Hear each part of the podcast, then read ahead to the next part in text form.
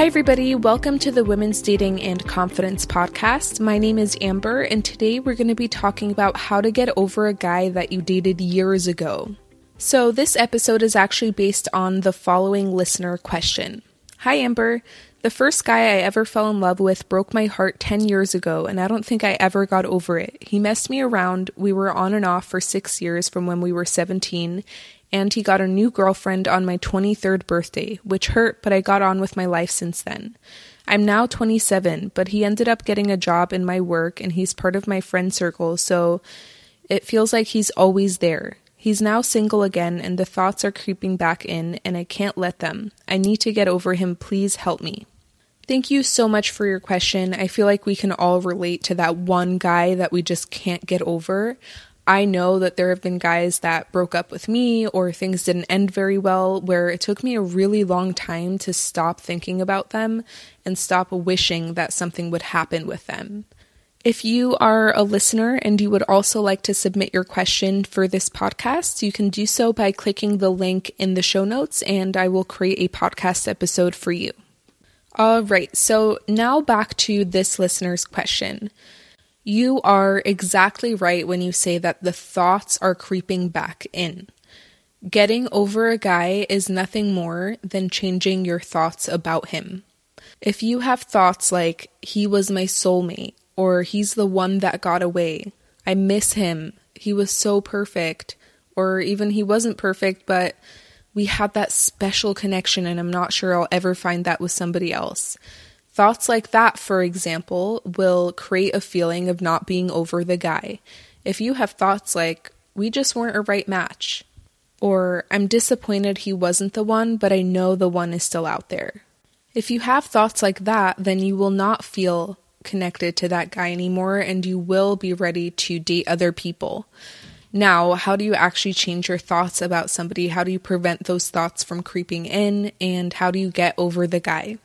In this episode, I want to give you two exercises that you can do that will help you with this significantly. The first problem when we look back on a relationship is that we tend to see it with rose colored glasses. As time passes, we tend to see most things like that. Oh, my high school years, and we just remember all of the good parts, or even the drama has this rose colored tint, like it was all a part of the experience kind of thing. And we do that with relationships as well, where even if the relationship wasn't great, when we look back on it, we may filter out the bad parts or see them as part of the passion of that relationship, even if it was a bad relationship. So, in this exercise, what we're really doing is just taking those glasses off and seeing things as they really are. Because you were together for six years on and off, and you said that he messed you around, so it sounds like you weren't really a good match at that time and just in general. So, I want you to make a list of all of the ways that you can see that you weren't a good match, that the relationship wasn't perfect, and that you shouldn't be together. You'll be surprised if you actually do this exercise and write down those things, how differently you will feel. Sometimes we know things intellectually and we know, like some part of us knows that it's not a good idea to get back with this person, but a stronger part of us feels that it is. And so this exercise is to neutralize that part of you that thinks it's a really good idea for you to hook up with him again or get back together with him. The second thing that I want you to do is write down all of the lessons that you learned from that relationship because we don't want to get bitter about that relationship. We don't want to make a list of things that we hate about that person so that now instead of desire and love, we feel hate towards that person. We just want to see things for what they were. And all relationships that you've had, whether they were positive or negative in the moment, have come with a lesson of some sort, or built your character in a certain way, or led you to other opportunities that you wouldn't have gone after if that relationship had not been there. So, the first exercise helps you see that the relationship wasn't perfect, it wasn't meant to be, and he's not the right person for you. The second exercise helps you feel gratitude towards that relationship instead of a bunch of yucky negative feelings about him and that entire past experience.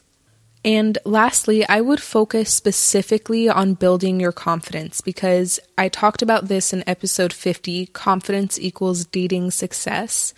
When you build your confidence, you stop being attracted to men who are not right for you, just naturally, and it's the easiest thing ever. So, one thing that I want you to be aware of throughout this process is how are you treating yourself when those old feelings come bubbling up again or those thoughts come in?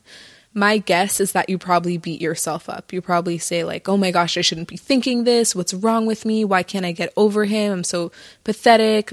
We tend to criticize ourselves really harshly when we feel negative emotion or we have thoughts that we don't like, as if it's our fault that they're there in the first place. And that just makes you feel less confident. It makes you feel more insecure. It makes you feel ashamed. And all of that leads you to dating the wrong guys. So, one confidence practice that you can adopt is a written exercise that you can do whenever and wherever, and it can take one minute or 20 minutes, however much you need. I got this from Dr. Burns' book, Feeling Good. And so, this is not the complete version. If you want to learn more about it, definitely check out his book. But it's called the double column technique. And basically, you split your page of paper into two halves. And on the left side, you write down your automatic negative thoughts. And on the right side, you respond to those thoughts the same way that you would respond to a friend who was saying those things to you. It's really interesting because when it's happening in our own mind, we talk to ourselves in a way that we would never dare speak to anybody else.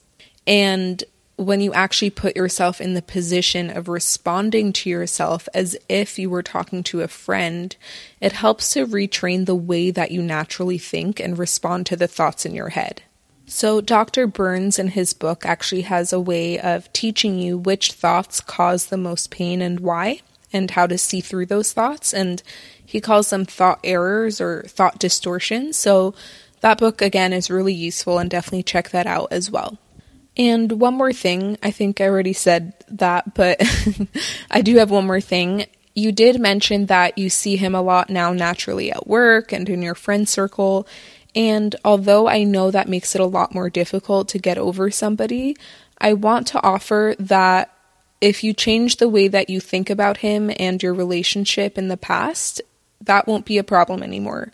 There are people in my friend circle that I dated way back and we had breakups and I've cried over them and all that stuff.